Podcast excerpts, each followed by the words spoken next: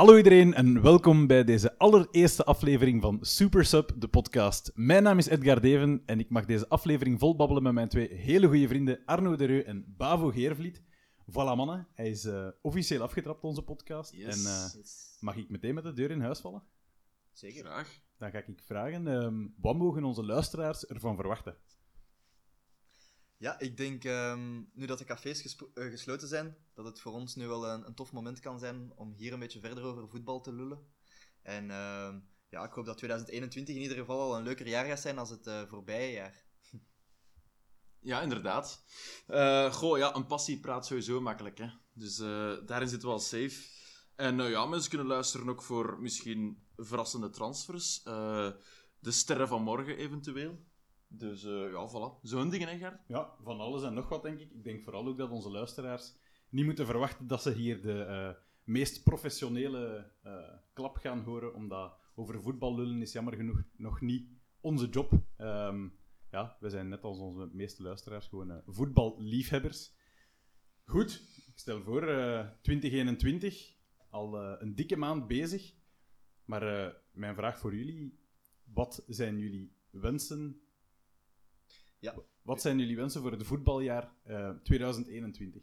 Ik denk uh, Edgar, wij als uh, Union-sympathisanten, mogen we toch zeggen? Of fans. Of fans, ja. die-hard fans. Ja, zal wel zijn. Ligt, uh, ligt ergens daartussenin. Ja, liefst daar, ja. Um, denk ik dat ja. Ze zijn nu bezig aan een heel mooie reeks. Uh, al heel het seizoen heel sterk aan het spelen. En ik denk dat het nu wel eens tijd is om die stap hoger te zetten. Hè. Ik denk dat dat onze mooiste wens kan zijn voor dit jaar. Ja, absoluut. Zeer mooie wens. Zeer mooie wens. Uh, Bavo, ik ga even aan, aan, aan u als Anderlecht supporter vragen. Hebt jij een idee hoe lang het geleden is dat de Union nog op, de hoogste, op het hoogste niveau gespeeld heeft?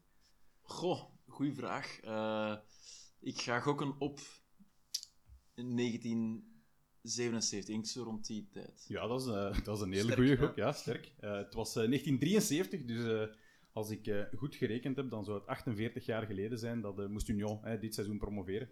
En we staan daar dichtbij, maar daarover zometeen meer. Bavo, uw voetbalwens voor uh, 2021? Ja, mijn persoonlijke voetbalwens is dat mijn teergeliefde voetbalclub Anderlecht nog altijd Europees haalt. Dus in de top 4 belandt. Um, anderzijds, om terug te koppelen naar jullie, naar jullie favoriete club, Union.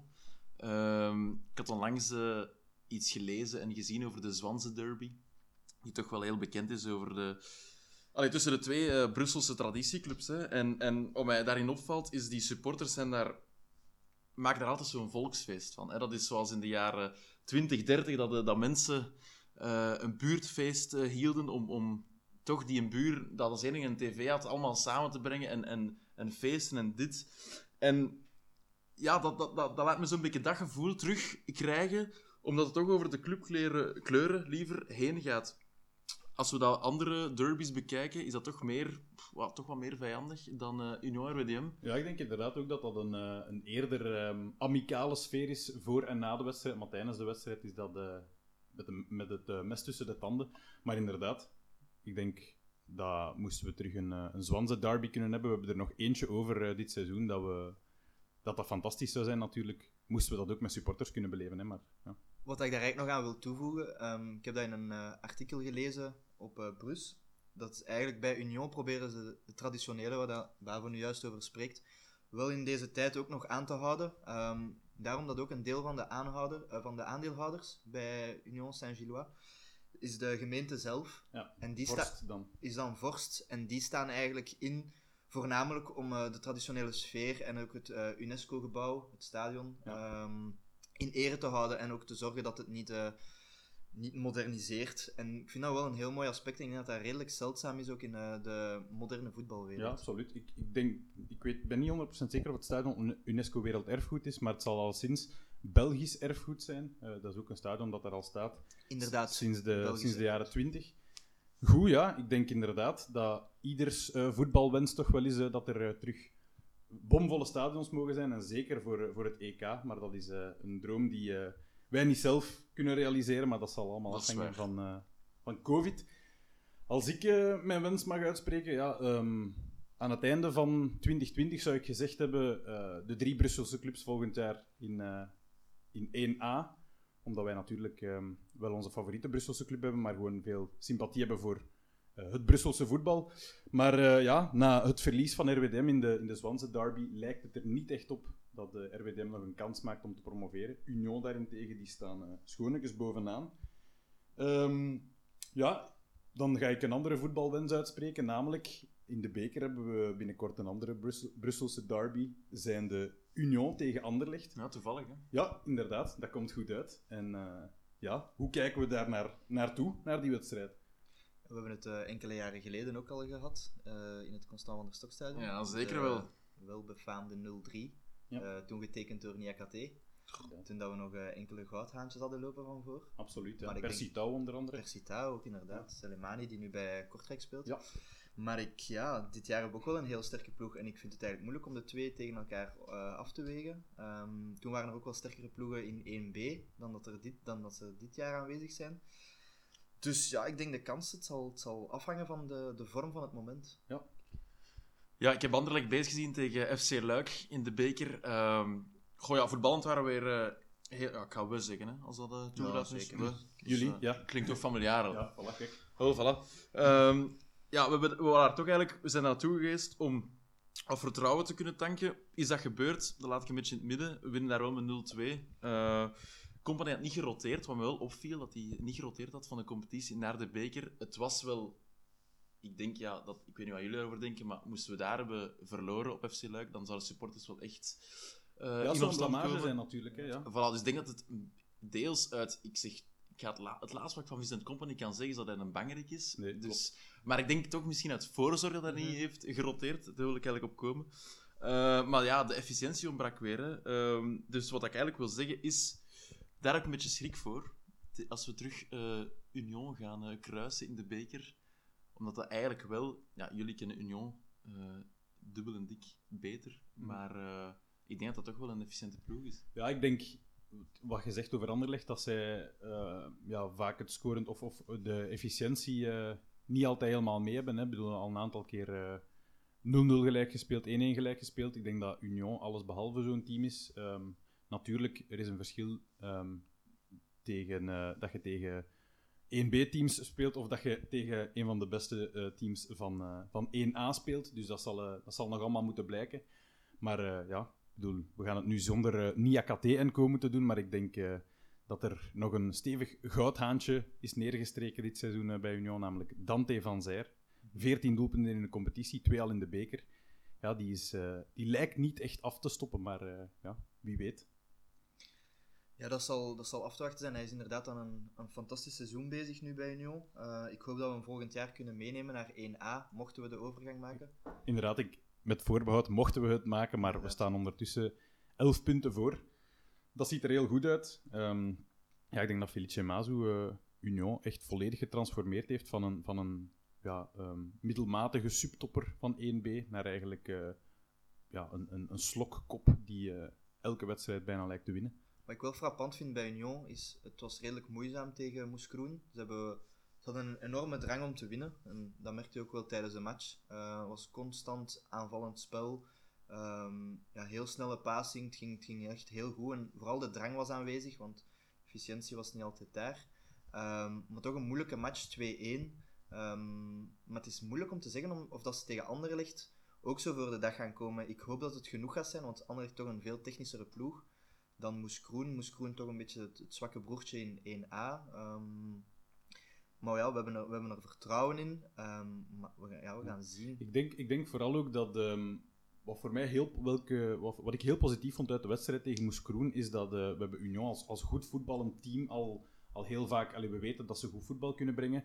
Maar ze zijn nog nauwelijks op achterstand gekomen in de competitie, wat nu wel tegen Moeskroen het geval was. En vooral na een dikke 60 minuten vallen ze met 10. Mm -hmm. En dan is het natuurlijk de veerkracht. Hè. Dan is het Felice Mazu die, uh, die een team op, uh, op het veld heeft staan dat eigenlijk uh, er blijft in geloven. En, en, ik denk, ja, als je met die mentaliteit tegen Anderlecht aantreedt, want ja, we, we, moeten er denk ik niet van uitgaan, we mogen er niet van uitgaan dat Union de favoriet is tegen Anderlecht.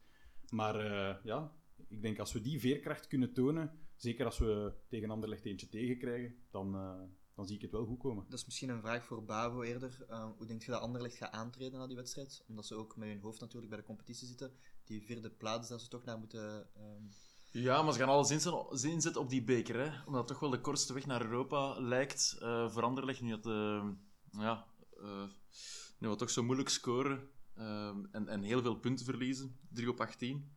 Lijkt mij toch wel een, een, een goede aanpak om alles op, op die beker te zetten. Maar ik wou eens vragen aan jullie. Die Dante van Zijr, wat is zijn beste positie of zijn favoriete positie? Goeie vraag. Ik, is, dat, is het centraal? Ja, we, we, hebben die eigenlijk al op verschillende posities zien spelen. Tot nu toe is het eigenlijk vaak Oendaf of Brighton Labo die uh, op 9 spelen. En hij die daar eigenlijk rondzwerft. Ik denk dat hij... Ik vind 9,5 dat hij, Ja, een soort van 9,5 is een, een Valse 9 of ja, zo soms ook. Wel, ja, ja, een valse 9. Um, ja, iemand die gewoon... Zeer vals. Van, ja, ja, zeer vals, ja. Iemand die van, van Vilcemazo enorm veel vrijheid krijgt. En dat lijkt hem heel veel, heel veel goed te doen. Laat jullie, jullie baltovenaar dus een beetje. Wat hij, wat hij ook heel wat? graag doet, is, is, uit de combinatie diep gestuurd worden vanuit het middenveld. En is eigenlijk, want hij is heel snel, ja. hij heeft ook heel veel snelheid.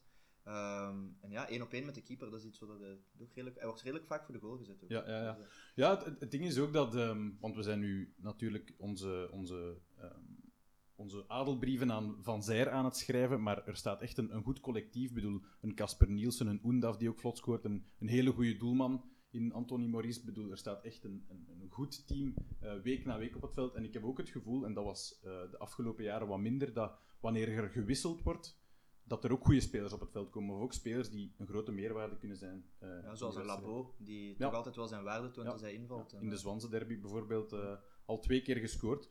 Um, ja, goed. Ja, ik dacht, dat, uh, ik dacht dat Van Zijr eigenlijk zo'n type El Hadj was van Anderlecht, maar blijkbaar is dat nee, echt een beetje veel offensiever dan. Ja, ja, ja, inderdaad. Meer aanvallend. Maar alhoewel, ze, ze komen wel overeen in het feit van, als ik het zo hoor, want ja, ik heb nog maar een paar keer bezig gezien, mm -hmm. dat ze wel zo de vrijheid krijgen om rond te mogen zwerven op het veld en, en ballen te mogen smijten. En dat je echt zo ziet van, dat zijn dat zijn mensen waarvoor je naar het stadion komt. Inderdaad, of... en El Hadj geniet ook van die vrijheid. En daar, dat is sowieso parallel, denk ik wel. Die, die ik denk dat ze redelijk complementair zijn, maar ik denk dat El Hadj wel een ander type speler is. Ja. is meer een, een, een baltovenaar. Ja. Dat is van Zijr minder.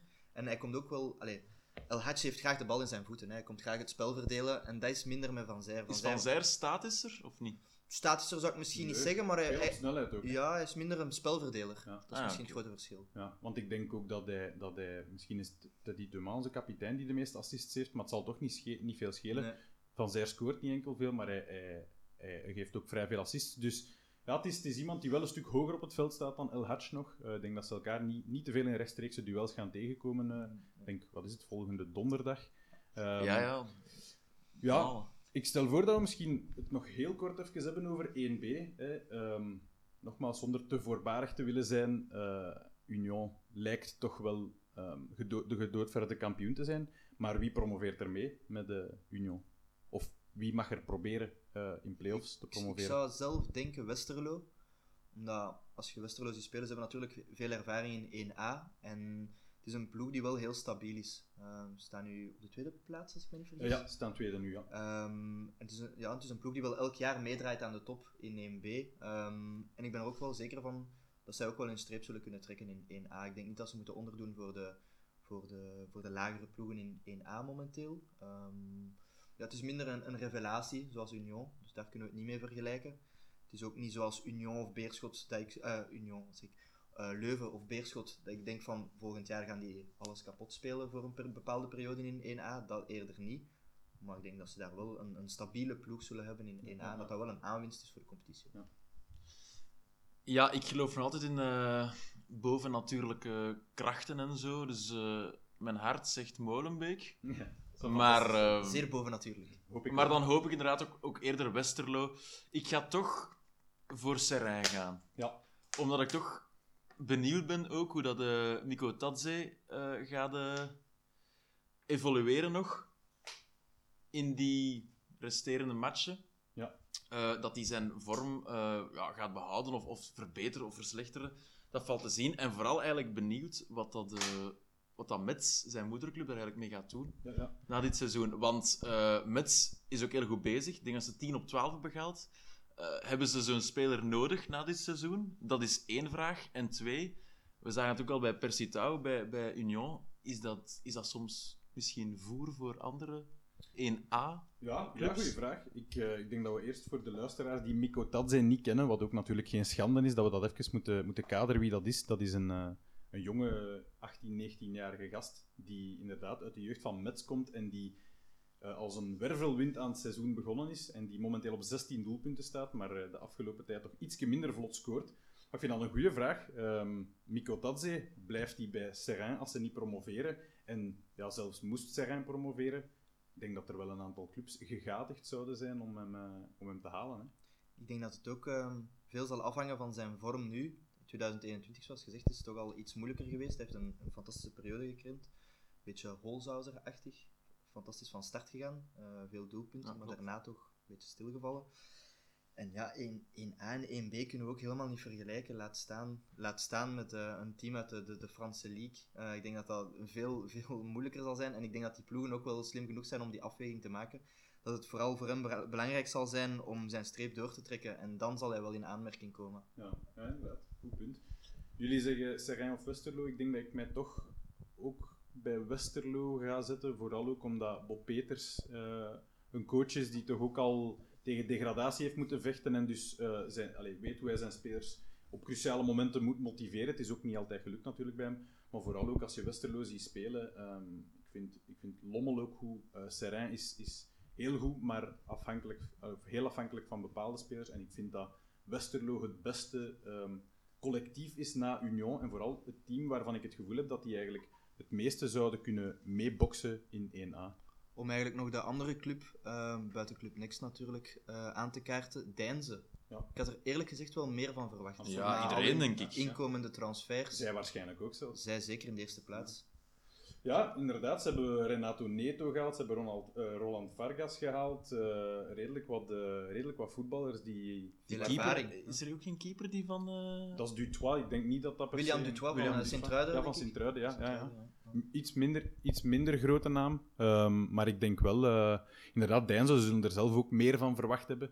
Ehm, en Ja, vooral de voorzitter, denk ik. Dat was toch Ja. zo'n ludieke, Ja, ja, ja. Ja. ludieke mens. Hij ging eh, dit jaar Champions League spelen, denk ik.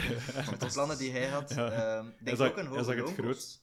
Ik denk als je zo'n speler Ja, aantrekt. Inderdaad, en het, het ding is ook bij Deinze dat die, ik denk dat die spelers een contract voor één jaar hebben, namelijk voor een jaar om te promoveren. Vanaf dat dat dan niet lukt, wat nu ehm, al een stuk moeilijker lijkt, of Mhm. al een stuk verder af lijkt, ja, dan denk ik eh, dat die spelers niet gaan behouden worden. En laten we dan hopen dat het niet een scenario zoals bij Virton wordt, hè, of bij Roeselare, waar dat, ja, dat ze dan hun licentie bij wijze van spreken niet meer kunnen halen, en dat dat, dat daar een volledige leegloop is van de goede spelers na ja, Lommel eigenlijk een beetje een vergelijkbaar verhaal. Hè. Die zitten, voor de mensen die dat niet weten, in de, Manchester, in de ehm, City Football Group, hè, liever. Ja. Ja, waarin dat er toch eh, redelijk wat geld ook in gepompt wordt. En vooral eh, jeugdspelers van City en anderen hè, daar gestald worden. Maar eh, ja, ik, ik vind persoonlijk Lommel nog iets te weinig hebben om echt eh gooi te doen naar die tweede plaats. Zeker als je ziet hoe constant Westerlo toch wel ja, tuurlijk. Daar zit mijn angst ook een beetje met zo van die grote groepen te gaan samenwerken. Het zijn, het zijn elk jaar nieuwe spelers die binnenkomen, omdat zij er ook geen weg mee kunnen. En ze stallen die dan bij Lommel bijvoorbeeld, om hun speelminuten te laten opdoen. Maar op die manier creëer je ook geen ploeg. Als we nu teruggaan naar Union. Ja, het grote verschil tussen Union en de andere ploegen in 1B is, daar staat wel een ploeg op het veld. Die, die jongens spelen al, Fixel zit al aan zijn vijfde seizoen ondertussen. Dus de meeste van die spelers spelen wel al jaar en dag samen. En dat merk je ook, want als je elke keer, en dat is het probleem bij Anderlecht ook, als je elke keer nieuwe spelers krijgt bij elke, elke transferperiode, ja, dan kun je geen ploeg vormen, hè, daar kruipt tijd in. Maar dat is ook niet tegen te houden hè? Bij, zo, bij zo de grote clubs Nee, als inderdaad. Anderlecht Brugge, Standaard. Maar inderdaad, zoals bij Lommel, dat is echt puur voor, voor dat individueel potentieel op te krikken. En, en Ja, en Ja. vooral om die promotie af te dwingen, want allee, zonder daar te diep te willen op ingaan, het is zo niet voordelig om in 1B te spelen, omdat dat zo aardsmoeilijk is om te promoveren. En oké, nu zijn er, eh, is er één team dat sowieso promoveert en één die potentieel promoveren. Maar bedoel, er zijn zoveel teams, waar, dat vind ik persoonlijk, die in 1A zitten en die al zo lang in 1A zitten, terwijl dat die daar niet meer 100% thuis ho- horen of die elk jaar tegen de degradatie vechten. Ja, je wil gewoon uit die, uit die ehm, tweede klasse geraken. En Union heeft nu ja, enorm veel geluk dat ze een, een, een, ja, een fantastische coach kunnen binnenhalen en dat ze een hele goede ja, natuurlijk. ploeg kunnen samenstellen. Maar bij, ja, bij Lommel en bij Deinze lijkt dat iets minder goed eh, uit te draaien. Om 1B dan misschien helemaal te vervolledigen, kunnen we misschien overgaan naar Club Next. Het ligt ook een beetje Ja. in die trend, het probleem dat zij ervaren. Eh, ik zie Bavo al nee knikken als uh, Anderlecht supporter. En ik snap je punt ook volledig. Wij zijn daar ook geen fan van. Ehm, ja, wel, ik, ja. ik, het is niet dat ik, dat ik iets heb van... Dat, dat- voor mij persoonlijk, dat mag niet Club Brugge zijn, want bij mij is het gewoon... Dat, dat hoeft geen belofteclub te zijn. Ik bedoel, dat, dat is zo schrijnend. Je, je, kan dan al, je, je hebt dan al maar een competitie met acht clubs en dan moet je dat gaan opvullen, opvullen met een belofteclub.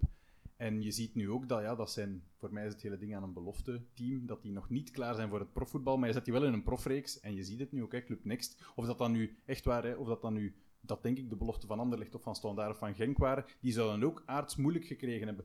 Maar of die het aards moeilijk krijgen of niet, die kunnen niet promoveren en niet degraderen. Dus het doet er eigenlijk Nee, natuurlijk, dat is waar. En ja, ik neem het woord eh, competitievervalsing niet graag in de mond. Maar ik kan het nu toch doen. Ja, voilà. Eh, nee, ehm, effectief, zoals gezegd, één. Omdat er maar één eh, club is dat het dan inderdaad mag. Moest het inderdaad van, van pak nu de G6 vroeger, nu is het de G4 dan met de playoffs. Moesten dan die allemaal stallen? Is dat een andere discussie? Dat is nog altijd een beetje eh, raar. En, eh, maar bon, ehm, maar los daarvan is het gewoon nu de trend dat ze spelers gaan halen, of toch willen halen, om ze daar te stallen. Omdat ze weten van, kijk, we hebben, we hebben daar nu al lang, we hebben daar nog een Okereke en een Dos staan. We kopen daar een Argentijns eh spitsje van 17, 18 jaar en we stallen die even bij ons belofteploeg. Went die al aan de Belgische competitie? Want naar mijn mening, de middenmotors eh, en, en, en de, de gehele 1B-reeks verschillen kwalitatief niet zozeer van elkaar. Die winnen al compleet aan onze competitie en die, die zijn helemaal ingeburgerd om, om nadien bij hun moederclub te gaan. Ja, dus ik vind dat eigenlijk echt niet oké. Ze, eh, ze zijn een beetje het model van de internationale ploegen aan het nadoen. Hè? Ja. Ja. Dus, eh, spelers aankopen om dan te stallen. Maar wat ik daar nog over wou zeggen, ehm, Club Next, ze krijgen al mijn sympathie en die jongens zijn daar ook heel goed aan het doen en je ziet dat ook dat er heel veel talent in zit. Maar er zijn dan drie, vier spelers waarvan we toch echt wel zagen dat het de sterkhouders zijn. Ja.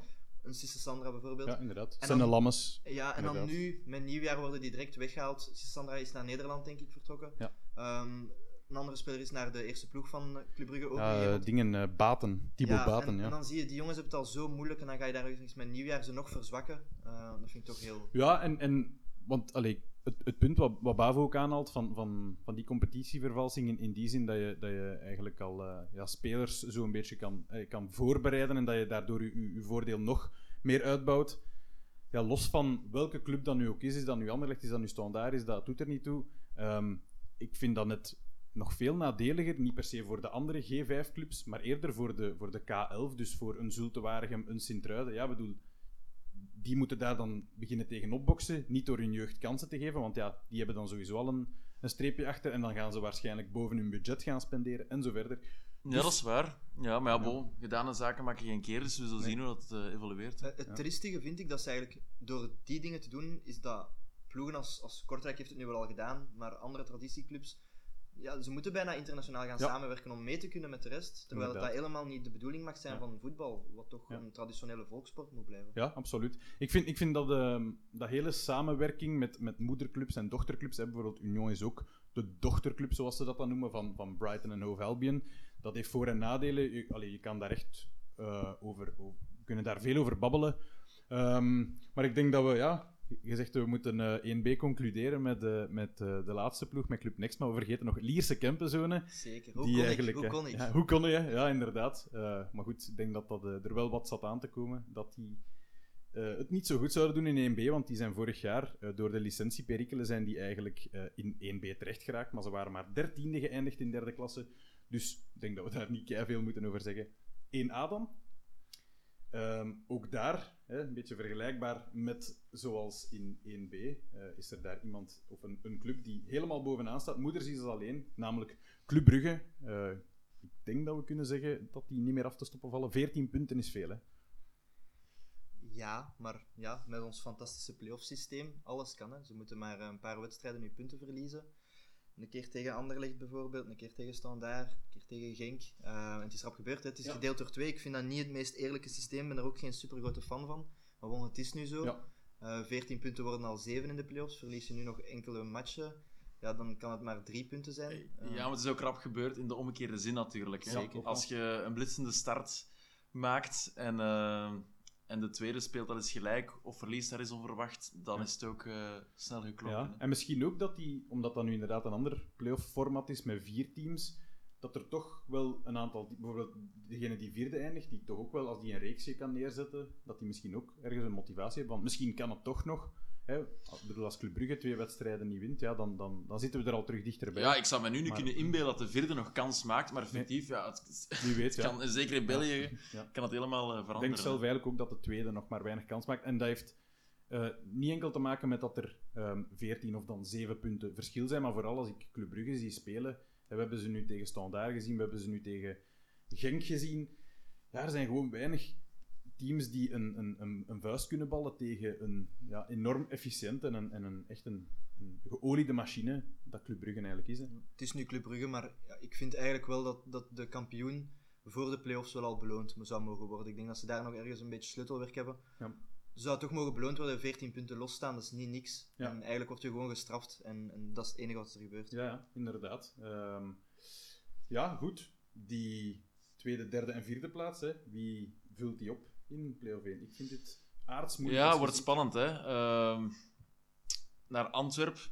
Eh, ja, kijk ik uit. is misschien wel een raar verwoord, maar ik bedoel, daar ben ik zeer benieuwd naar. Mhm. Eh, hoe dat, dat toch wel evolueert, zeker met een ervaren coach als verkouteren, wordt dat misschien eh, nog wel iets moois. Dat gaan we zien. Ik ga ook eens uitkijken naar Hein zijn stempel bij Gent. Want we kunnen wel stellen, objectief, dat Hein toch eens graag al gauw van de toren blaast, eh, wat hij allemaal heeft verwezenlijkt.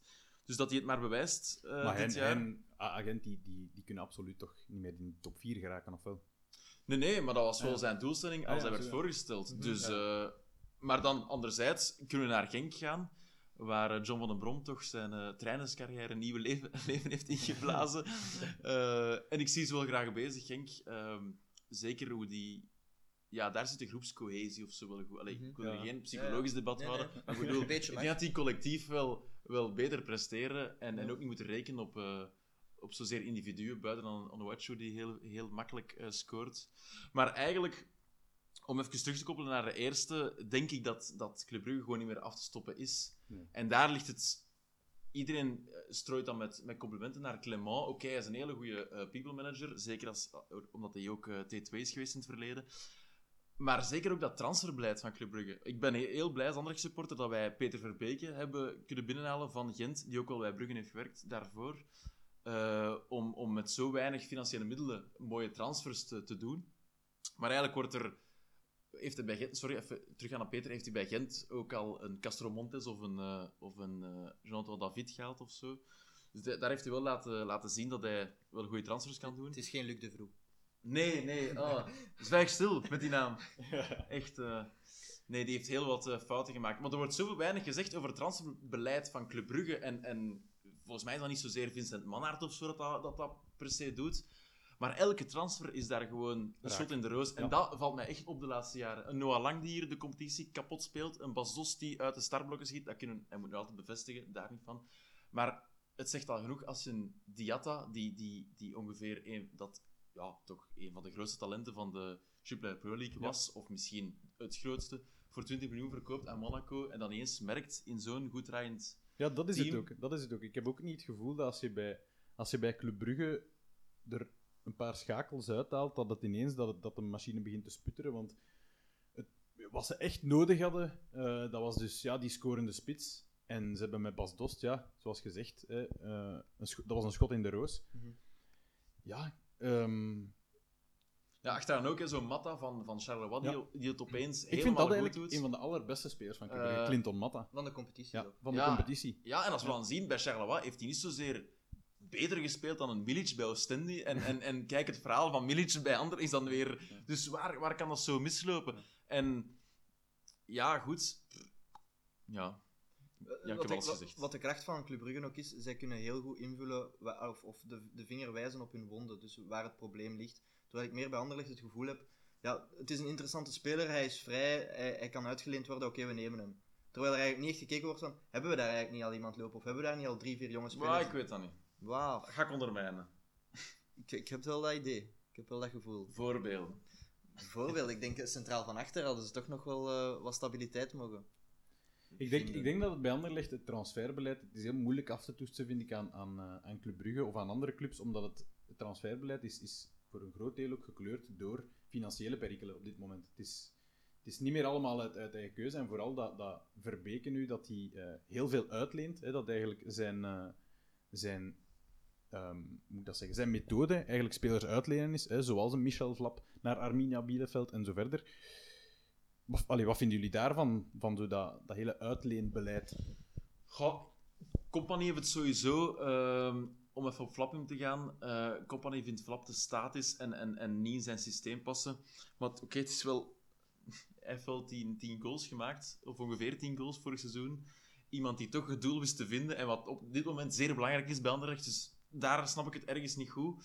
Maar bon, ja, hij start dan, hij speelt een degelijke match. Blijkt toch wel eh, vechten tegen de bierkaai te zijn, want het was toch nooit goed genoeg om, eh, om, om een basisplaats te veroveren of zelf op de bank te zitten. Maar ehm, ik zei het daar juist nog tegen, tegen Arno, eh, toen we even belden van... Nu hebben ze die Ashimeru binnengehaald, die, die gisteren ook gescoord heeft in de beker. Zat ook op de bank bij Salzburg. En als kritische supporters kan je dan zeggen van ja, zo'n bankzitter bij Salzburg, wat de fuck komt dat hier doen? Ehm, maar dan las ik ergens in die, in die buitenlandse pers dat, dat Salzburg in zo'n systeem speelt dat meer gericht is op looplijnen en op diepe ballen en eigenlijk het omgekeerde van de speelstijl van, van Anderlecht en Company. En dat hij daardoor naar de bank verzeild was. En Anderlecht speelt dan wel van achteruit, eh, heel, heel eh, balvast.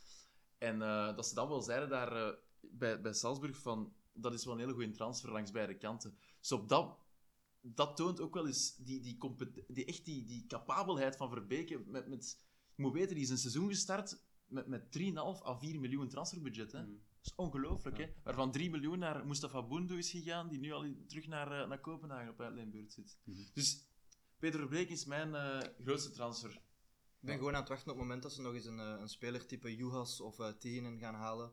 Waarvan je gewoon weet van oké, als de spits door is, dat is nog niet een garantie dat het doelpunt gaat zijn. Gewoon iemand die vertrouwen uitstaalt. Iemand die ook al ervaring heeft. Ehm, want ik denk, zo'n zo'n fantastische speler hebben we toch al lang niet meer gezien. Op de centrale verdedigerspositie. Waarvan je denkt, Nee, en alleen, eh, en als we ze zien, zijn het neerpedenproducten zoals ja, eh, voilà, maar dat El is het Hadj ding. of, ja. eh, Daar wordt dan ook veel te veel druk opgelegd op die spelers. Die spelers komen terug in, allee, komen in een ploeg terecht waar, de, waar dat het moeilijk loopt. Ja, je kan ook niet verwachten van een 18-jarige of een 17-jarige dat die heel het spel meteen in Nee, handen nee, heeft. tuurlijk inderdaad, niet. Dat is daar het wordt ook. veel te veel Ja. druk op. En dat is ook de fout geweest van Doku, hè, verkocht voor financiële doeleinden. Ja, En, en sportief eigenlijk niks verwezenlijk bij Anderlecht, geen prijs gewonnen, geen... Moesten we die terug katapulteren in een ploeg waar, eh, waar een Tielemans en de Donker nog speelden, ja, dat zou waanzinnig zijn. Hè. los van het, van het transfergeld dat je er dan voor krijgt, dan zou die zoveel meer Ja. ontbolsterd zijn. En dat is het jammere Ja. aan, aan, ja, aan de tijd van vandaag. Hè. Dat is ook zijn schuld niet. Hè. Hij Absoluut hij niet. heeft zijn best gedaan, maar hij heeft dat gewoon hij de tijd niet gekregen om te ontbolsteren. Voilà, ik denk dat hij dat voor een, voor een heel klein deel maar in handen had, eh, of hij bleef of niet. En dat het inderdaad dat hij een beetje een pion was in een eh, financieel schaakspel, dat jammer genoeg eh, in het nadeel van Anderlecht is. Maar we zijn hier nu heel veel ehm, aan het spreken over wat dat er niet per se goed loopt bij Anderlecht en zo verder. Maar toch staan zij nog altijd hè, rond die zesde, vijfde, vierde plaats. Hè, af en toe, ik denk dat, dat zij wel een gooi kunnen doen naar die top drie zelfs. Ligt dat dan aan de andere teams, of ligt dat toch omdat Anderlecht toch wel goed is? Ik heb, ik heb zelf het gevoel dat, dat er heel veel teams ehm, vaak punten laten liggen en vaak een reeks neerzetten. Bijvoorbeeld, hè, OHL, die lange tijd in die top 4 stonden, die staan nu, op het moment van de opname, staan die al een stuk lager in de competitie. Standaard, die op een bepaald moment een bar slechte reeks neergezet hadden, dan, denk ik, 12 op 12 eh, halen onder een Bayeleje, die ineens terug in die top 4, top 5 staan. Ja, ik, ik, vind dat, ik vind dat heel interessant om te zien en hoe niet spannend de titelrace me nog lijkt. Ja, die, die, die plaatsen van, die top, van die top 4, of laten we toch zeggen die top 6, ja, dat vind ik wel eh, enorm interessant om te zien. Wel, eh, ik denk dat het een combinatie is van de twee, zoals gezegd. Ehm, ik denk buiten Club Brugge kan iedereen van iedereen winnen. Maakt het ook heel spannend. Maar ik denk ook niet dat we Anderlecht moeten minimaliseren. Ze hebben heel veel youngsters. ehm, er is wel veel kritiek op de ploeg, maar inderdaad, ze staan ze strijden nog altijd voor play-off 1. En de, de jonge spelers, het is niet gemakkelijk voor hun, maar ze staan er wel. En ik denk dat, ze ook, dat we ook wel zien dat die ploeg overloopt van talent. Het is gewoon afwachten tot het moment dat er gaat uitkomen. En twee jaar is heel lang in een, in een Anderlecht... eh, een Anderlecht tijdperk waar dat Anderlecht moet alles meteen goed zijn en ze moeten Champions League spelen en ze moeten altijd voor de kampioenstitel gaan. als dat dan niet gaat, ja, el- elke dag duurt gewoon heel lang bij Anderlecht. Elke dag dat het niet gebeurt. En ik denk dat daar een beetje het probleem is. Ja, als supporter zijnde eh zeg ik wel eerlijk dat het, eh, dat het aan de andere teams ligt, eh, uiteraard. Want die match tegen Charleroi, waar we met de eh 3-0 wonnen, was inderdaad een modelmatch. Maar ja, toch weer twee penalties. Er wordt sowieso heel veel gescoord, want iedereen doet dan zo laaiend enthousiast over, over een match. Tuurlijk, hij is onze vaste spits. Aan, aan, met de bal aan de voet is hij een fantastische speler. Dat is zeker nog een, eh, een grote carrièrebeschornis, daar niet van. Maar hij scoort veelal penalties. Eh, er kwam de laatste veldgoal, eh, los van de bekerwedstrijd, kwam van Francis. En ik denk dat we alle drie samen kunnen ja, besluiten toch wel dat Amuzu een hele snelle speler is. Maar het doel, het doel niet echt weet te Nee, staan. inderdaad. Ja. Scoort Ehm, vaak, ja. Dus ja, dat is gewoon, daar zit het, het scorend vermogen zit echt het probleem. En inderdaad, ja, jongsters, het is normaal dat een 18-jarige kid ups en downs kent. En die kunnen geen ploeg dragen. Nee, inderdaad. En dan moeten de leiders opstaan. Ja, kijk. eh, dat is ook iets wat het anders is een, tijd, het is een eh, klokliever die, die tikt, hè. Dus Ja. Ja, ehm, we hebben het eh, al heel uitvoerig over, over Anderlecht en, en ook wel zeker over Club Brugge gehad. Ehm, ik stel voor dat we misschien eventjes kijken ook naar iets lager in de competitie. Hè, kort, de, eh, ja, de degradatiestrijd. Ik zeg het, na speeldag 7, 8 dacht ik, eh Moeskroen en Waasland Beveren die hangen eraan. En dan begonnen, ineens, begonnen die ineens reeksjes neer te zetten en dan won en verloor iedereen van iedereen. Waardoor dat er nu toch ja, een aantal clubs daar onderaan staan. Wie staat er na speeldag 34 op eh, plaats 17 en 18?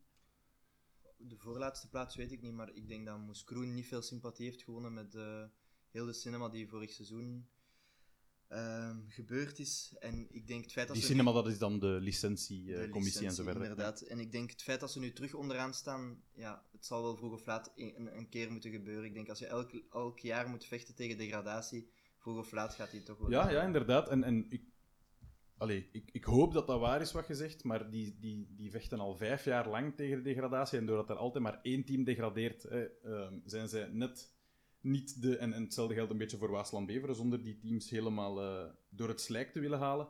Ik ben blij dat er nu al eh, een potentieel tweede team ook kan degraderen. En ik heb wel echt het gevoel dat een, een, een Westerlo of- een Serijn, doet er verder niet toe, dat die wel ehm, kunnen promoveren als het dan tegen een, uh, een Moeskroen of een Waasland Beveren is. Cercle Brugge, vind dat zelf redelijk jammer als, als Union-supporter, die toch een, een, eh, een, een mooie band hebben met, uh, met Cercle Brugge als, als voetbalclub. Maar vooral ook, ja, we hebben al zo weinig stadsderbies in België. Um, en het zou jammer zijn, moesten we er opnieuw één verliezen.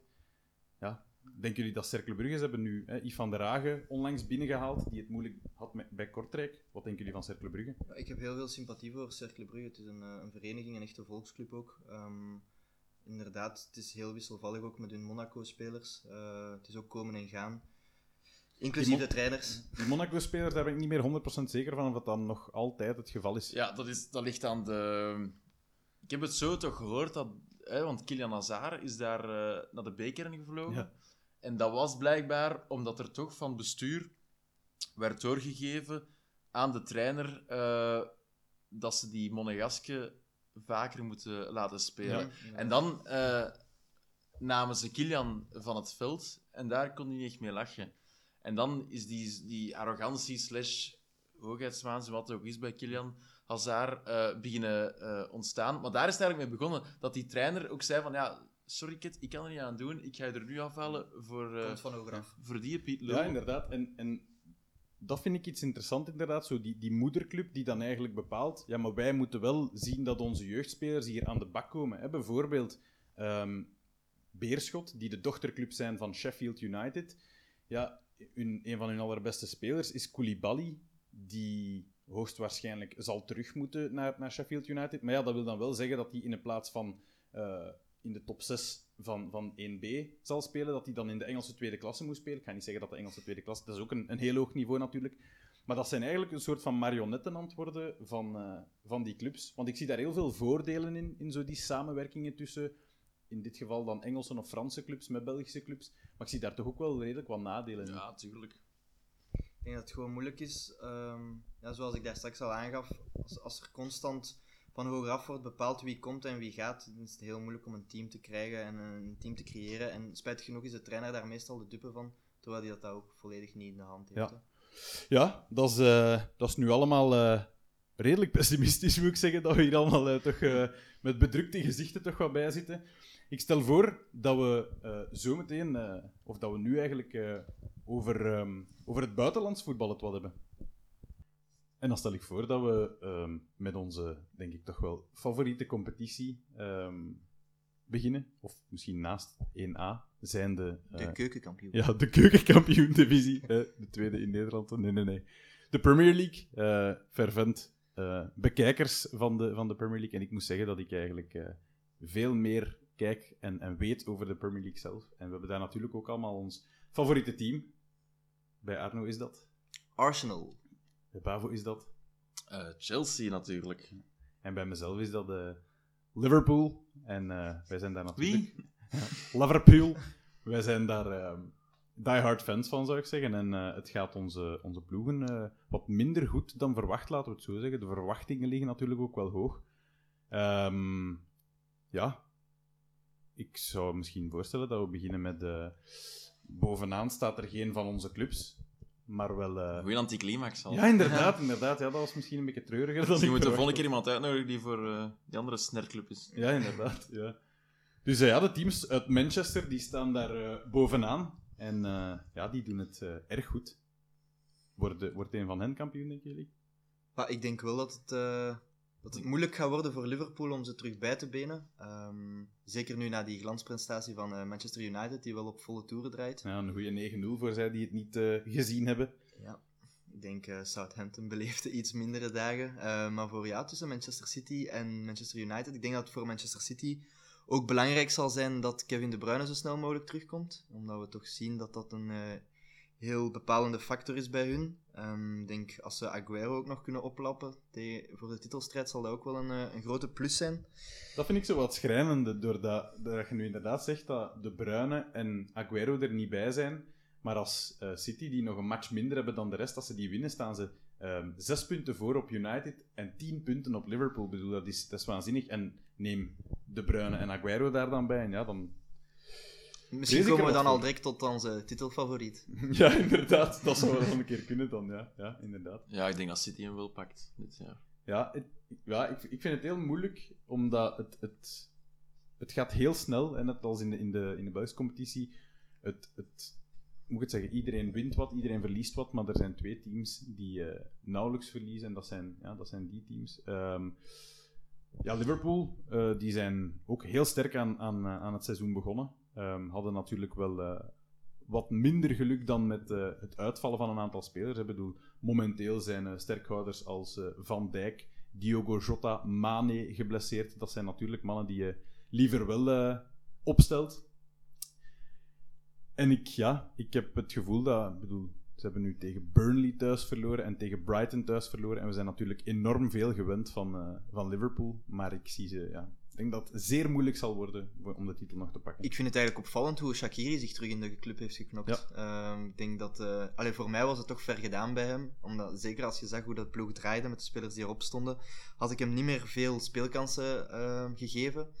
Maar ja, nee, inderdaad, het kan snel gaan. Hè. Als er een enkele spelers uitvallen, dan, eh, en hij doet het ook wel redelijk goed. Absoluut, ja, zijn voorzet tegen eh, West Ham, denk ik, getuigt daarvan. Ja, nee, Shakiri, zeker, eh, zeker ook blij dat die teruggekomen is. En vooral ook hoe, hoe die ineens, eh, hoe die zijn haar teruggekomen is eh, van, vanuit het niets. Alles in één keer, hè. Ja, alles in één keer, voilà. En is Nee. de magie van Klop stilaan uitgewerkt of nog niet? Ja, ik vind dat moeilijk te zeggen, omdat, zoals ik zeg, we zijn enorm, enorm verwend geweest door Klop. Eh, maar ik denk dat, er, eh, dat andere ploegen eh, beter ingesteld zijn of beter ehm, geweerd zijn tegen de magie van Klop. We hebben het er een tijdje geleden over gehad, over eh, Firmino, die, eh, die een beetje uitgespeeld was, laten we het zo zeggen, maar dan uiteindelijk door een vertrouwensboost toch weer eh, in zijn match komt.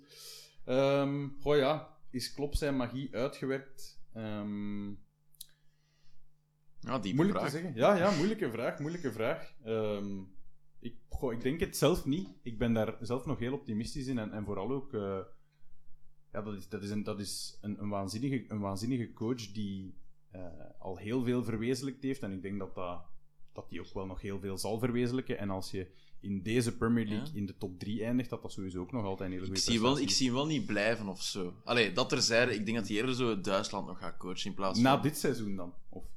Ik denk, ik zou dat wel durven zeggen dat hij. Nou, dat, is, dat is wel heel kort dag natuurlijk. Hè.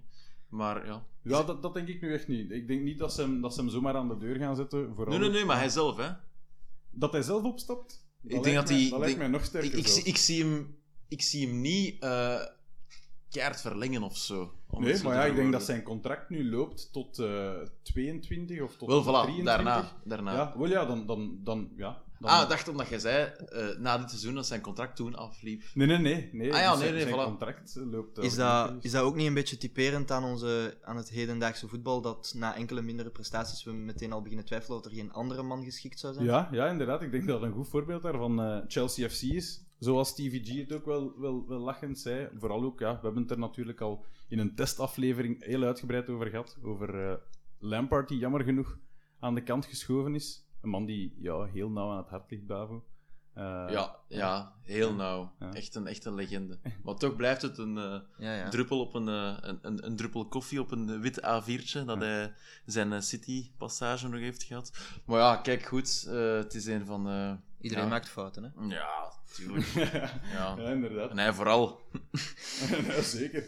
En, eh, en Chelsea, zie je die nog opklimmen tot een, eh, tot een top 4, top 3? Goh, ik denk dat we, dat we ze allemaal wel, wel, eh, wel voorspeld hadden om, eh, om titelkandidaat te zijn. Hè? En ik denk dat dat nu wel iets te ver weg is. Maar, eh, maar kijk, ik had, ik had Lampard persoonlijk zijn, zijn seizoen laten uitdoen, want hij heeft dat heel goed gedaan vorig jaar, toen ze alleen maar Absoluut, de ja, jongsters hadden en, en een transferband. En nu veel uitgegeven. Tuurlijk kost dat aanpassingstijd, zeker voor de Duitsers, voor de jonge Duitsers. Timo Werner en Kai Havertz, die we daar nu toch hebben lopen. Die nu ook wel dezelfde taal spreken als hun nieuwe coach, Thomas Tuchel. En hij is ook een tactischere coach, dus daar, eh, daar ben ik zeer benieuwd naar hoe hij dat gaat aanpakken. Maar we zien natuurlijk de trend van de laatste matchen, dat dat dan wel ook een omgekeerd effect heeft. Dan een Ben Chilwell die aangekocht is voor een dikke 50 miljoen eh, pond deze zomer door Lampard, dat hij toch aan de kant geschoven wordt door een, eh, een, een oude eh, bekende onder de stof gehaald, eh, Marcos Alonso, die toch al afgeschreven was. Die een Na zijn incident. doelpunt gemaakt heeft tegen... eh, wie was het? Tegen Burnley. Ah, nu Van- juist. Ja, ja, ja, ja, zeker. Ja, ja. die kon er, die, die Ja. kon er wel af van, zo van die vrije trappen ook. Ja, en zo. ja, ja. Ik denk ook wel dat we Hakim Ziyech niet mogen vergeten. Ehm, een smaakmaker in Nederland, die toch ook wel onder zijn prestaties aan het spelen is. Ja, maar toch, en, en je ziet, als, als, het, als, het, als er een pas mislukt of een trap mislukt, dan gaat Koppeke zo echt wel snel naar beneden hè, Mhm. bij, bij, bij Ziyech. En dan moet hij... Wat ik wil zeggen is dat hij aan zichzelf ook voelt dat het minder loopt. En zeker dat hij nog niet echt keihard kunnen ontbolsteren is. En dat frustreert hem wel een En beetje. denk je dat Tuchel die, die frustratie voor een groot deel gaat kunnen weghalen? In die zin dat Tuchel misschien een betere people manager is dan dat Lampard dat was? Goh, goeie vraag, want ik denk al dat, dat Lampard een hele goede appeal manager was. Want Dat denk ik mensen, ook. mensen eh, grapten natuurlijk al dat Mason Mount zijn, zijn buitenechtelijk eh, kind was. omdat, omdat, omdat hij zoveel eh, heeft gespeeld onder hem. Waarbij dat wel een, een Matteo Kovacic, die van eh, Real komt, of een Jorginho, die toch een hele mooie toekomst had, op de bank werd gezet. Maar, ehm, maar anderzijds heeft hij eh, Christian Pulisic... eh, ehm, ja, ik zie dat nu eens op een heel Amerikaanse toon, maar blijkbaar spreekt dat zo uit. Pulisic. Ja, voilà. Ja, ik, ik denk dat inderdaad de Amerikanen Ik dat zo vroeger- uitspreken. Ja. Pulisic of zo. Op zijn, Pulisic, maar ja. op zijn, op zijn Tsjechisch. Op zijn Tsjechs. Maar op zijn Kroatisch zelfs. Is dat? Ja, Dat een voilà. Nee, dat is een, eh, ja, ik denk dat dat zelf een Serviër van Bosnië... Allee, ik bedoel, Ja. voorvaderen weet ik veel. Een mengeling van alles. Ja, inderdaad. Maar dus blijkbaar is het is Christian. ook- het is ook wel Christian. Het is ook wel satisfying om het uit te spreken. Ja, inderdaad. Dus, ik had, eh, dus ja, hij heeft die dan eh, gelanceerd bij Dortmund in de Ja, tijd, ja. Tuchel. Ehm, en dat was natuurlijk een heel blij weerzien. Iedereen dacht natuurlijk van, ja, dan gaat, eh, dan gaat er een hele mooie rol eh, komen voor Pulisic.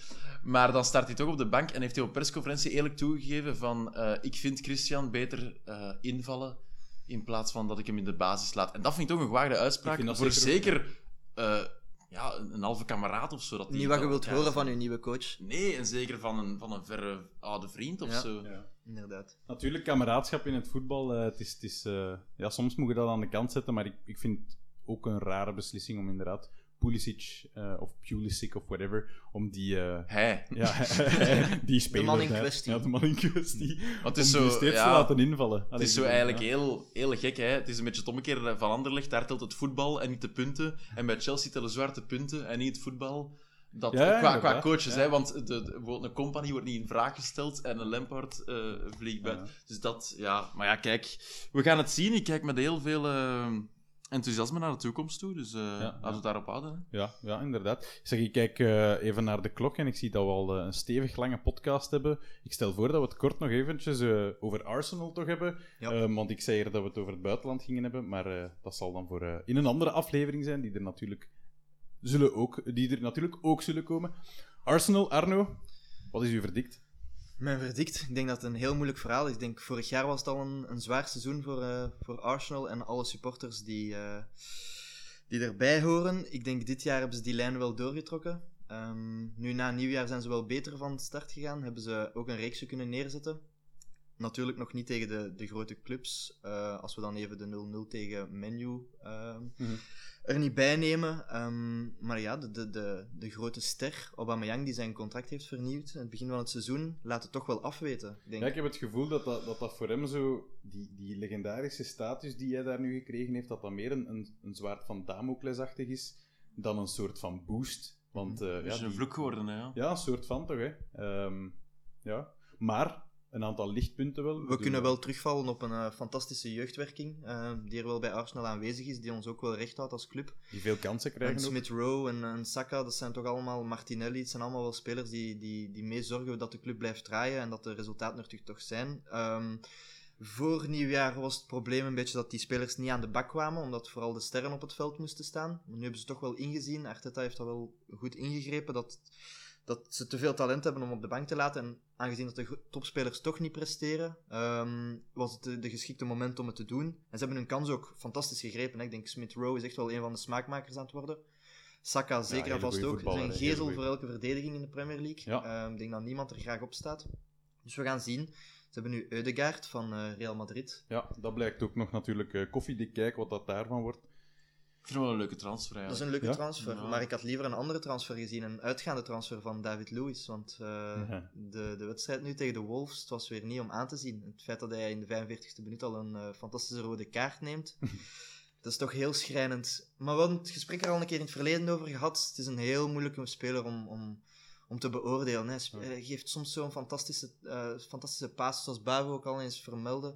Zijn, zijn vrije trappen, zijn, zijn, zijn penalties. Het is Ja, Louis zijn spel, dat raakt echt kant nog wel. Dat is Ja. ongelooflijk. Of soms kan hij zo uitmuntend eh, een bal trappen en soms ja, kan hij zo de mist in gaan. Hè? Ja, ja inderdaad. Heel moeilijk. Dat vind ik inderdaad ook bij David Luiz, dat dat een is die... Ja, dat is eigenlijk niet zo'n slechte verdediger, maar dan doet hij absurde zaken tijdens wedstrijden waarvan je denkt, wat staat hij hier bij een Premier League topclub te, te, te, te spelen? Wat voor mij, denk ik, het grootste gemis is bij ehm, Arsenal, en dat is al enkele jaren zo, is een echte leider. Ik bedoel, ik denk terug aan, aan, aan, aan het hele sterke Arsenal, waarbij dat er een, een, ehm, een Tony Adams, waarbij dat er een Patrick Vieira, daarna dan eh, Henry en zo verder, zelf Arteta, ehm, Van Persie, die eigenlijk Giroud. echt... Dennis Bergkamp. Dennis Bergkamp, inderdaad. Mannen die echt een kleedkamer ehm, op sleeptouw kunnen nemen. En, en ja, bedoel, als je, als je, zoals dit seizoen af en toe gebeurt, bedoel ik, ik, ga nu maar zomaar iets uit, uit de lucht grijpen. Stel je staat eh 2-0 achter aan de rust tegen Newcastle. Dan heb je iemand nodig die alle koppen in dezelfde richting kan brengen. Vooral alle koppen terug omhoog kan brengen. En ik heb het gevoel dat dat is wat, wat Arsenal mist. Mhm. Nee, dat klopt. Dat klopt. Ehm, ik denk dat ze heel hard op zoek zijn naar hunzelf en naar hun identiteit als club. Ehm, de gouden jaren zijn een beetje voorbij en dat beginnen we nu wel te voelen. Ehm, zoals ik al zei, heel veel geluk dat, eh, dat de jeugdwerking nog altijd op volle toeren draait en dat we daarop kunnen terugvallen. Maar spelers als Aubameyang, die gaan zeker moeten rechtstaan. Ehm we zijn nu wel van eh, onze goede vriend Mesut Özil vanaf. Ehm, ja, is dat een vloek of een zegen? Dat weet ik ook nog niet goed. Financieel zeker een zegen. financieel zeker een zegen. En hij wou zelf heel graag ook. Hij was ja. zelf. En Dus, hij heeft eh, ook al... eh, ik denk dat hij zeven, zeven seizoenen achter de rug heeft bij Arsenal. Ja, ja je, zou, je zou haast vergeten dat er zeven zijn. Hè. Ik bedoel, zijn, zijn eerste seizoen zeker, misschien zijn tweede nog, was hij enorm belangrijk. Top, Was hij top, ja, enorm veel assists in de Premier League en dan eigenlijk helemaal van de radar verdwenen. Hè. Ja, Dat is ben- toch meer in eigenlijk. hè. ja, dat is zeker zo'n Daar zat denk ik wel inderdaad ook veel meer in. En ik weet ook niet goed aan- waaraan dat, dat ligt, want hij heeft echt nog veel jaren onder Wenger gespeeld. En ja, ik bedoel, als je ziet welke, welke matige spelers Wenger toch op een topniveau heeft kunnen laten spelen, maar dan hè, Özil, die, die op de, in de piek van zijn carrière naar Arsenal kwam, die het daar dan toch niet heeft waargemaakt. Kijk, ja, nu in de Ja. Turkse Super League. We hebben ook wel geluk met eh, onze doelman Leno. Daar Ja. ben ik eh, een heel groot fan van. Ehm, ondanks zijn rode kaart En nu weer. Ja. Ja, maar dat is, eh, hij heeft ons wel al veel recht gehouden in het moment dat het echt nodig was. Absoluut. Ik vind een heel onderschatte speler trouwens ook bij Arsenal. Ehm, Ik denk vlak voordat we hier bijna afronden, vind ik Rob Holding. Ehm, dat is misschien ook een beetje in contrast tegen, tegen wat, eh, wat David Lewis soms op de mat brengt. Maar ik vind Rob Holding ook. eh, ik vind dat wel. bedoel, Als er dan een kapitein moet zijn, Beyerin is vaak kapitein. Maar als er dan een kapitein moet zijn, vind ik toch wel dat Rob Holding dat wel mag krijgen. Die Zeker, hij is eh, vooral een heel secure speler. Je weet eigenlijk op voorhand al wat je eraan hebt. Ja. Ehm, wie dat ik eigenlijk ook nog in de schijnwerper zou willen zetten, is Tierney, Kieran Tierney, ja. onze, onze schot. Ja. Dat is eigenlijk een eh, overkomer van Celtic. Dat is een eh, fantastische link, linker eh, vleugelverdediger. Er Die, zit enorm veel potentieel Ja, in, denk ik wel. Ja. Heel jong ook nog. Ehm, een zeer goede speler en ik denk ook wel een speler voor de toekomst. Ik hoop dat ze hem nog lang gaan kunnen. Ik had gehoopt dat je Thomas Party ging zeggen. Thomas Partey, ja. Is, eh, ja, komt van Atletico. Het is eh, ook moeilijker om in te schatten. Ik was er niet zo'n fan van. Maar ja, Nee, maar zet die met het doelwit dat ze al lang voor ogen hebben, Houssam Aouar Ja, ja, van Lyon, Lyon, ja. ja. van Lyon, zet die naast elkaar, kneed dat even en Het is geen slechte speler. dat is een mooi middenveld. maar ik- Maar dan, dan is het, het ding weer, als je Aouar gaat halen, dan moet Eudegaard weg. Want dat zijn qua type spelers heel vergelijkbare spelers. dat is Ja, maar ervaring opdoen. ja, tot het Ja, einde ja. van het Terug door de grote Ja. poort naar, eh, naar Real hopen. Ja. Ja, ja, ja, wie weet waar die eh, inderdaad belandt. Ook jammer dat hij zo op een hele jonge leeftijd is. Opgehemeld zit toch altijd wat, wat, wat druk Ja, te veel. hè. ja, inderdaad. Het is, eh doet mij wat denken aan Charlie Moussonda, maar dan... ehm, Maar dat is een andere paar mouwen natuurlijk. Hè. ja, inderdaad. Eudegaard die dan zijn carrière toch wel wat beter gewoon heeft uitgebouwd. Dat denk ik Eh, wel. of ja. terug gewoon heeft opgebouwd hoe dat normaal gezien zou moeten. Het voordeel is dat ze wel nog heel jong zijn. Ehm, Ja. Dus er Ja, is ik nog weet veel eigenlijk niet hoe oud, potentieel. hoe oud is Eudegaard eigenlijk. Ik denk dat hij toch 23 is. 23 Ja, was, zijn, ja. eh, ja. Wat ja. jong is, hè. Don't get me wrong. Maar Ik denk dat hij van, van, van mijn leeftijd is. Ik denk dat hij van, van dat jaar alleszins, van 98 is. Ja, ja, ja, ja. ja, dat kan zeker. Kunnen ook grandioos mis zijn natuurlijk. Hè. Ja, dat zou kunnen. Dat zou kunnen dat hij 35 is. Niet Maar daarom is ook onze eerste aflevering. Hè. Ja, inderdaad. inderdaad. We mogen de En- bal al eens ja, mislagen. die eerste aflevering die, die zit er jammer genoeg bijna op. Want ik bedoel, we zijn eh, ja, stevig over de tijd aan het gaan dat we eigenlijk onszelf hadden opgelegd. Maar dat is niet erg, want bon, dat wil zeggen dat het een, eh, een aangenaam gesprek was. Ehm, mag ik afsluiten met een klein dilemmaatje? Laat maar komen. Graag. We zijn, eh, dit is de eerste aflevering en eh, het rugnummer 1, dat is eh, vaak, of zo goed als altijd, hè, van doelmannen. Ehm, laten we nu eens kijken. Ehm, twee doelmannen die eh, heel dicht bij elkaar liggen, denk ik. Wie is de beste? Jean-Marie Faf of Michel Predom? Oh. Oh. Ik, Nee, had, er eh, die twee? ik had een, ik had een, eh een Dutois versus of zo Of verwacht. Peersman. ja. Onze Tristan. Nee, ik denk, eh, het zijn twee fantastische doelmannen. Hè? Eentje bij Bayern München gespeeld. De ander heet Faf. Nee. Ehm, nee, maar ja, Predom heeft natuurlijk eh beste keeper van het, WK, van het WK uitgeroepen geweest. Ja. Ehm, dus dat is al een, een, een- Ja, dat is natuurlijk, als je dat al op je palmarès hebt staan, Absoluut. dan eh, wordt het al moeilijk. Maar ik denk, ik blijf voor Faf, want als je een transfer kan maken van SK Beveren naar Bayern München, dan ben je voor mij een winnaar. Ja. ja. dat is wel Dan, waar. dan, heb je, dan ben je geslaagd in het leven. Oké, dan ga ik voor eh Predom. Omdat, het toch wel, omdat hij toch de beste keeper is geworden op dat toernooi. En dat is wel een verwezenlijking. Ja. Niet dat ik hem heel graag zie En als vooral ook- vooral persoonlijk, ook- maar... Als ik me niet vergis, is Predom eh, beste keeper geworden op het WK van 94, waar onze Duivels eigenlijk het niet zo keigoed gedaan hebben, maar gewoon, ja, weergaloze reddingen. Ik, eh, ja, als ik dan uiteindelijk eh, de knoop moet doorhakken, dan ga ik denk ik toch ook voor Pfaf, gewoon al om het feit inderdaad dat hij van eh, KSK Beveren een, eh, een kampioenenploeg gemaakt heeft, als ik me niet vergis, in de jaren 70.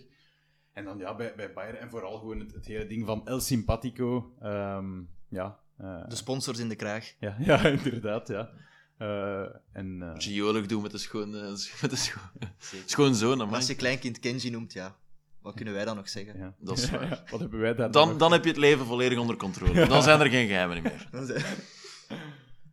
Goed. Ehm, tenzij dat iemand daar nog iets heeft bij aan te vullen, denk ik dat we gewoon kunnen afronden met de vraag: wat vond. Allee, het was, het was plezant toch? Of niet? Het was eigenlijk geen vraag wat ik nu stelde, maar eh, ik vond het plezant, laat ik het zo is leuk dat hij het plezant vond. Dan zijn we ook content.